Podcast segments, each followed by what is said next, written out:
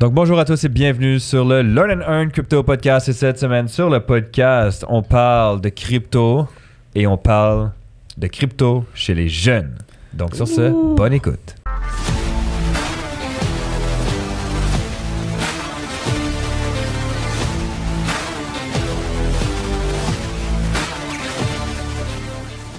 En direct avec Monsieur Roman Cooperchon. Il y a moins d'énergie, là, c'est à cause que t'as trop de chant dans la gorge, Ouais. ça? Et Jean-Philippe Rousseau. Vous devez absolument voir ça sur YouTube. Comment que Samuel il tient sa gorge en même temps. Donc, Ouais, disclaimer. Et Mon petit beat, s'il vous plaît. Non, non, fuck vas-y. le beat disclaimer, let's go. Je ne suis pas conseiller financier. Alors, c'est tout ce que je vais vous dire ne peut pas être vu comme un conseil financier, mais eux, par exemple, je fais pas le disclaimer pour eux, donc vous pouvez les poursuivre parce qu'ils veulent pas faire mon beat. Donc, je ne suis pas conseiller financier, mais eux, ils se considèrent comme tels. Non, Tout non. ce qu'on va vous dire ne peut pas être vu comme des conseils financiers. Vous devez faire vos propres recherches, analyses et décisions. L'investissement et le trading, c'est risqué. Risque, ça veut dire potentiel gain, potentiel perte, voire grande perte. Donc, toujours utiliser de l'argent que vous pouvez vous permettre de perdre et les résultats passés ne garantissent pas les résultats, les résultats futurs. D'accord? En gros, rien de ce qu'on va dire peut être vu comme un conseil financier. Vous devez faire vos propres recherches. Faites attention, il y a plein d'arnaques, faux comptes, scams qui viennent vous écrire en essayant de copier nos photos et nos noms. Juste soyez prudents, ce n'est pas nous. Si vous voulez avoir accès à nous et pouvoir avoir accès à une incroyable communauté, il y a les groupes VIP et l'académie. La communauté VIP où on est en train de tous Yeah. grandir ensemble, apprendre ensemble. Et l'académie, si vous voulez aller vraiment next, next, next level. Donc euh, voilà, n'hésitez pas à nous envoyer un petit message ou venir tester la communauté VIP qui est c'est vraiment pas cher. Fait- venez essayer un mois. Purée, ma Bon, je gorge crois là, fini de pas, parler, là. Ça va pas la gorge. Yes, so excellent sujet d'une question qui nous provenait euh, des groupes VIP de à quel âge commencer à introduire les jeunes dans le Web 3 Puis moi je vais rajouter et aussi euh, à la crypto. Donc euh, voilà. C'est très question. intéressant. Je dirais déjà Ouais. l'âge de. Déjà, l'âge de 5-6 ans, tu peux commencer à. Moi, je pense à partir de 18 mois, 2 ans. Quand, quand le bébé est dans le ventre, tu le fais écouter des audios. Ouais, ouais. Vous lui faites écouter les Tu podcasts. fais écouter les podcasts, tu mets un gros écouteur, tu fais écouter les podcasts. Les podcasts quand il est dans le ventre. Je pense que le plus important, c'est que les parents ou les responsables en eux-mêmes soient déjà. euh, ils, ils démontrent déjà chez les jeunes qu'ils sont en train d'apprendre, qu'ils sont en train de s'investir. Parce que les enfants reçoivent énormément indirectement, sans même leur parler de crypto ou de Web3. Eux-mêmes, ils vont voir que tu es en train d'apprendre ou que Mm. tu es en train de faire quelque chose de différent qu'ils voient à la garderie ou à l'école. Alors, naturellement, Mm. ils vont être curieux, ils vont vouloir savoir plus et ça va déjà faire partie de leur environnement parce que l'environnement nous nous je sais pas comment on dit ça nous shape. Ouais.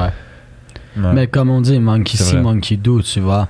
Moi, quelque chose qui me faisait beaucoup rigoler quand je travaillais avec les enfants, parce Tu es en train de que dire qu'un enfant c'est un singe, toi? Non. Pourquoi tu penses que les enfants sont des singes, même Non. Alors, comme On je parle disais, d'enfant, tu dis monkey euh, see, monkey do. Ok, on s'en fout. Plus quoi dire. donc, euh, Oh, ta garderie hantée, c'est quand tu parles à ta garderie Ouais, hantée. Mais bon, ça, j'ai déjà travaillé en garderie, mais la plupart des gens ne le savent pas maintenant, vous le savez. Mais quelque chose qui me faisait rire, c'était les parents qui disaient Mais Samuel, mon, mon fils, il veut pas lire un livre. Mais ces mêmes parents, qu'est-ce qu'ils faisaient à la maison? Ils s'asseyaient puis ils regardaient la télé. Mais pourquoi Hmm. ton fils voudrait aller regarder un livre alors que toi, tu es assis en train de regarder la télé? Hmm. Il va te copier, il va venir s'asseoir à côté de toi et regarder la télé. Et ironiquement, les enfants qui prenaient le plus de livres, devinez qu'est-ce que le parent faisait? Prendre un livre. Tu prends un livre, je te promets, ton petit va venir s'asseoir à côté de toi, il va prendre un livre même s'il comprend rien. Achète-lui un livre avec plein d'images, il va regarder les images. Mais il va déjà s'habituer à prendre un livre et à le, le suivre Ouais. parce que tu es en train de regarder un livre. So, c'est ça où je voulais venir avec Monkey See, Ouais. Monkey Do. Le- il vrai, voit et, et il répète. Alors, de la même façon, si vous vous intéressez à ce sujet-là, mais il y a des différentes façons de leur aborder. En plus, maintenant, les jeunes, c'est fou. Là, à 5 ans, ils ont un téléphone dans les mains, là, Mais puis ils savent aussi- mieux utiliser Instagram que moi. Mais c'est So- aussi si tu t'intéresses à ton enfant. en lui donnant du Oh, temps. oh, oh. This is going down.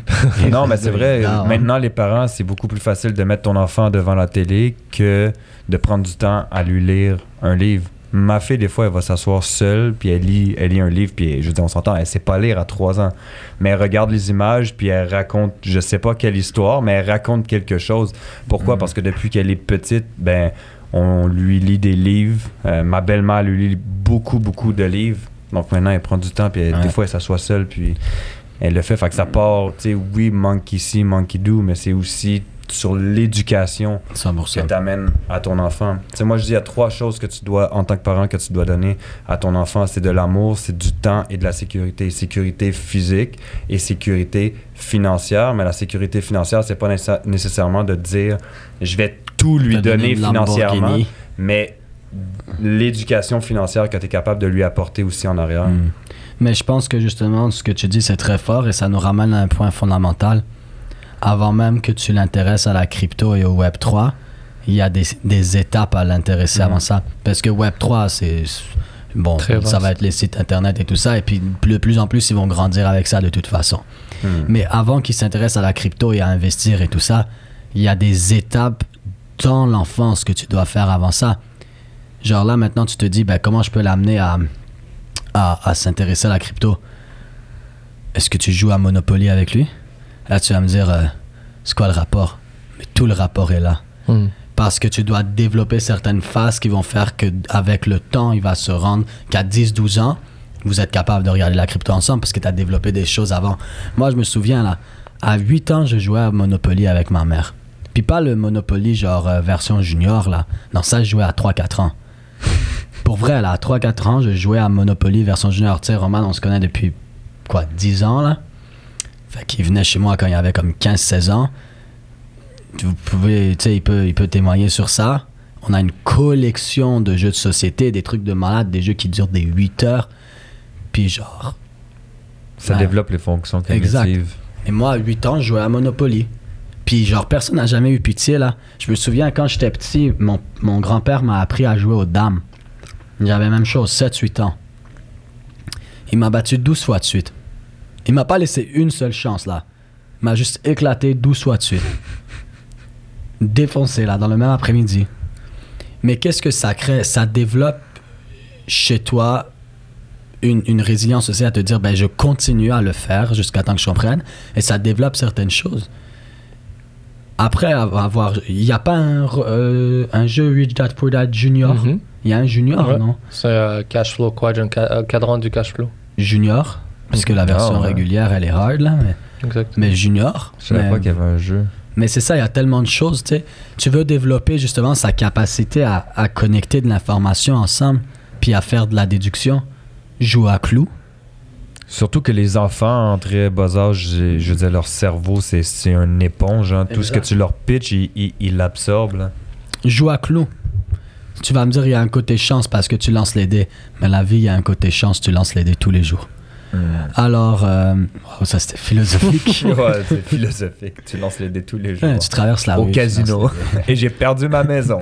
C'est pour tout en revenir que tu dois apprendre les lettres avant de pouvoir lire des livres. Exact. Tu dois apprendre Ouais. à faire des premiers pas avant de pouvoir marcher ou de courir. Donc, Donc, je pense qu'il n'y a pas d'âge pour commencer. Mais par exemple, par rapport à l'âge qu'il a, il y a un Ouais. niveau où commencer. Mais tu peux déjà développer le, le, sensor, le sensorimoteur chez l'enfant déjà quand il, il vient de naître là. C'est juste sûr que tu vas pas lui développer en, en le faisant jouer à des Monopoly, pas à six mois. Mais il y a d'autres choses. Alors c'est plutôt de, de l'aider dans ce développement-là, étape par étape. C'est pas Ouais. nécessairement comment je le fais s'intéresser à la crypto. Si tu t'intéresses à la crypto et tu l'aides à se développer, ben, tôt ou tard, à 10-12 ans, il va être rendu là. Vous allez vous intéresser au graphique Ouais. ensemble. Puis je dirais que tous les trucs éducatifs chez les jeunes enfants qui sont en lien avec l'argent et tout doit être amené d'un côté plaisir et jeu. hmm, Absolument. Sinon, l'enfant, il va. tu Ok, là, ça, ça coûte 3 dollars, puis là, t'as 2 dollars. Yeah. L'enfant, il va pas nécessairement connecter. Il faut que lui, il trouve un, un plaisir du côté jeu. très Si-. S'il y a des parents sur le podcast et que vous voulez comprendre plus sur le développement de votre enfant de 0 à 5 ans, même 0 à 8 ans, comment l'aider à vraiment se développer à son maximum. On C'est- a une formation là-dessus. c'est pas vrai. Écrivez à Samuel. Écrivez à Samuel. genre ses capacités, ses capacités cérébrales, tout, tout, tout. Genre sa confiance en soi, sa capacité d'analyse, son tout ça, tout ça va amener à qu'est-ce qu'il va être capable de faire et s'intéresser plus tard. Et c'est vous qui avez cette responsabilité, c'est pas à l'école qu'ils vous apprennent ça. À l'école, ils- Absolument pas. à l'école, ce qu'ils font, c'est ils t'apprennent pas à, à être logique. Là, moi, j'ai pas développé mon sens analytique avec l'école. J'ai développé mon sens analytique à force de me faire défoncer par ma mère et mon grand-père en jouant à des jeux de société. C'est comme ça que je l'ai développé. Mais à l'école, ils t'apprennent pas ça. À l'école, ils te donnent une formule que tu apprends par cœur. À l'école, c'est la mémoire à court terme qu'ils font pratiquer. C'est je du par souviens cœur. rien de l'école. Mais c'est pour ça que j'ai dit court terme. Alors, honnêtement, Je si sais vous même êtes pas c'est quoi Pythagore. Ça me donne une idée. Je m'en souviens plus. Pythagore, c'est pas le- la marque de burger à côté? Ah ouais. Mais euh, Euh, non, pour vrai, si vous êtes intéressé dans le développement de 0 à 5 ans, 0 à 8 ans, je sais qu'on a beaucoup de nouveaux mamans, nouvelles mamans, nouveaux papas et tout ça. Euh, Laissez-nous savoir. Et s'il y a beaucoup de gens qui sont intéressés, que vous nous écrivez, que vous voulez savoir plus, je vais, venir, je vais faire venir une spécialiste ici, quelqu'un qui a travaillé avec les enfants pendant 25 ans, puis qui a développé un des premiers programmes éducatifs du Québec avec l'hôpital Sainte-Justine pour les enfants de 0 à 5 ans. Oh. Pouvoir- Vous allez pouvoir nous écrire vos questions. Vous allez pouvoir nous écrire vos questions, puis elle va pouvoir répondre à tout. Yo, moi je m'en fous si les gens écrivent pas, on le fait. On le fait. Le Learn and Earn Crypto Podcast, édition spéciale, rien à voir avec la crypto, le développement. Mais en fait, ça a tout à voir. Ouais, ça a tout à voir. Tout est connecté, genre. Ouais. Tu veux être un investisseur, un trader, mais ça part de ça. Il y en a qui partent avec une avance parce que leurs parents les a développés. Fait que vous aimez vos enfants, vous voulez leur donner une avance en tant que en futur investisseur et entrepreneur. Écrivez-nous. Euh, je vais Parce que soyons, soyons honnêtes, la responsabilité est à nous de le faire. C'est Ouais. pas c'est c'est pas l'école qui va c'est pas le gouvernement qui va le faire, c'est pas l'école qui va enseigner l'éducation financière, la- l'éducation euh, liberté de temps, liberté géographique à nos enfants. Genre on m'a jamais appris euh, tu dois prendre ton, ton revenu puis donner 10% euh, pouvoir sauver, investir 15%, le- le- tes dépenses devraient être en un certain certain montant. On nous enseigne pas ces choses-là. Donc après, c'est à votre enfant quand il va grandir, quand il va devenir un adulte, maintenant qu'il a ses compétences, Mm. au moins, même si c'est pas sa passion, même si euh, il, il veut pas être un trader professionnel, au moins il a les compétences pour avoir la liberté financière et faire ce qu'il veut quand il Ouais. veut, où il veut, ou elle. L'éducation se fait à l'extérieur du système scolaire. C'est pour ça qu'à l'école, on les appelle les enseignants. Hmm. Et non les éducateurs. Hmm, très bon, j'aime ça. Et c'est pour ça aussi que la plupart des gens, ils arrêtent de grandir après qu'ils sortent de l'école et qu'ils finissent leur diplôme. Parce qu'ils arrêtent de- d'essayer de, s'éduquer. Tandis que la- l'apprentissage, le vrai apprentissage, je pense qu'il il se termine quand tu termines l'école. Parce que maintenant, tu es censé aller le mettre en pratique. Mm. Tu es censé apprendre encore plus. En Ah. passant, side note, comme ça, c'est rien contre les enseignants ou le non, système non, scolaire. On, vous respecte, on- nos enfants savent lire, écrire, on Ah sait ouais, lire, écrire, on- les maths, etc. Mais là, on parle d'un sujet spécifique. Non, c'est rien contre le système scolaire. non, le système ben- scolaire amène des bonnes choses. Mais le, le but du système scolaire, c'est de te former pour pouvoir travailler. Est-ce qu'il a accompli cette tâche? À 100% Est-ce qu'il y a des enseignants absolument incroyables? Ah ouais, il y en a. Absolument. Il y en a, y en a. Moi, je me Il y en a souviens d'un de mes chier pro- aussi, mais il y en a Moi- des très bons. ouais. Mais moi, je me souviens d'un de mes profs de secondaire 2 en maths, mon prof de secondaire 2 en maths, Luc Degnaud, shout out. Et euh, ce gars-là m'a fait adorer les maths. Et moi, je pensais que je détestais les maths. Mais c'est pas les maths que je détestais, c'était les gens qui l'enseignaient. Mais lui, il m'a fait adorer les maths. Et si j'avais eu lui tout le long de mon secondaire, je serais sûrement devenu prof de maths, genre. Alors, à la fin de la journée, non, mais pour vrai, pour vrai. C'est quasiment la même chose, c'est juste des chiffres différents. Non, mais c'est, voilà, c'est ça. mais je veux dire, il y a des enseignants absolument incroyables qui amènent des choses absolument incroyables. Et malheureusement, ils sont dans un système qui n'est pas absolument incroyable. Et la plupart des enseignants le savent.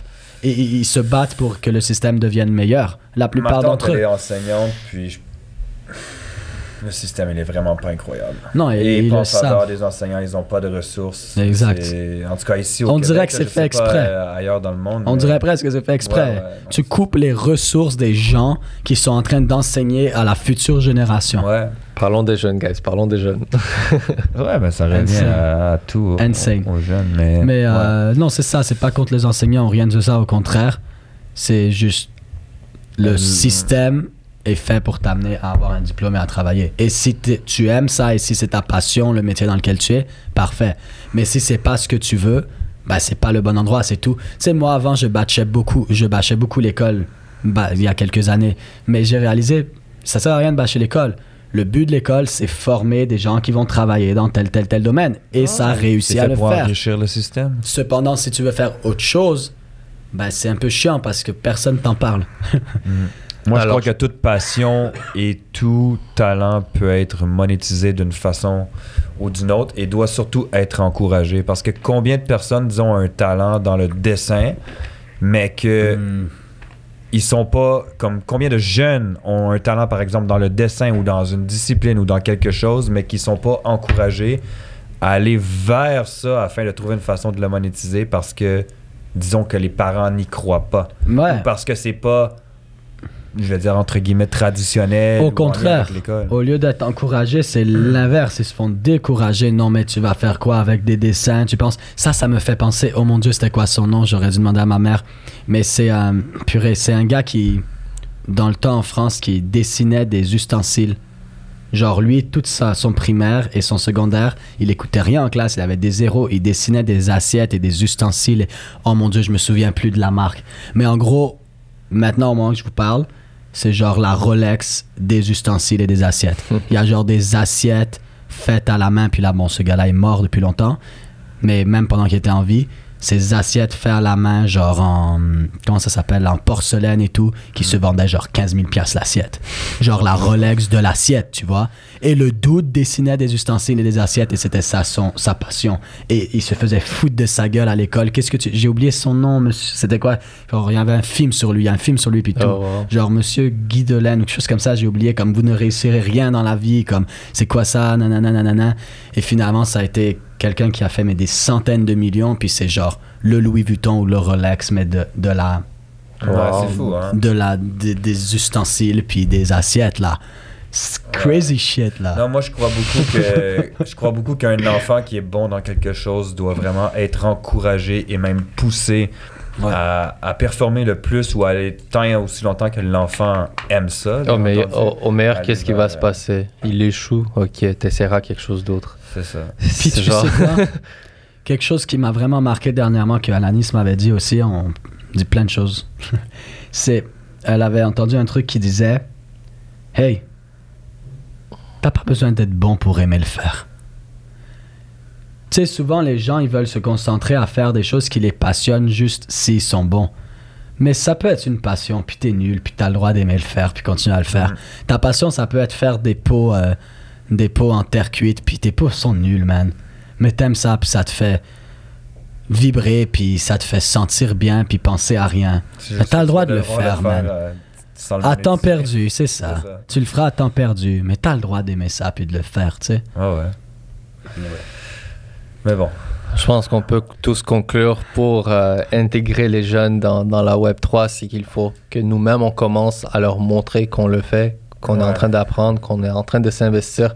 Comme ça, eux aussi, par conséquence, naturellement, ils vont s'intéresser et les encourager euh, Ouais. d'une façon amusante, que ça soit amusant en style de jeu et pas nécessairement quelque chose qui est redondant euh, style école. À, à titre de, de récompense, prenons par exemple durant, que le, durant le bull run, les, euh, les jeux play to earn vont Mm. exploser, puis que tu as un enfant qui aime jouer à des jeux vidéo. Maintenant, Bam. tu peux lui proposer de jouer à un jeu play to earn, de faire de GTA l'argent, 6 de, de, de faire de l'argent en arrière, à seule condition qu'il s'éduque sur qu'est-ce que c'est. Hmm. Écoutez, GTA 6 si j'aurais mis autant de temps dans, dans les play to earn que j'ai mis dans le jeu vidéo, je serais multimillionnaire en ce Non, moment. une console 500 balles. Je, je crois qu'aujourd'hui, GTA c'est rendu, 6. euh, plus cher. Là. Je l'ai dit trois fois, j'espère qu'ils Ouais, GTA retenu. 6. Euh, ouais, 100%, moi aussi, j'aurais fait des millions. Mais euh, non, voilà, beau résumé. Ouais. Puis à travers ce que Roman a dit, de les, de les amener, de le faire, de les encourager, mais de développer leurs différentes compétences Mm. et, différents, et dans différents aspects qu'ils vont ensuite pouvoir utiliser pour ça ou pour autre chose. Ils sont pas non plus obligés d'aimer ça. So, je pense qu'on conclut ce podcast là-dessus. Merci beaucoup. Merci les gars. Et à la prochaine. À la prochaine. Ciao. Peace.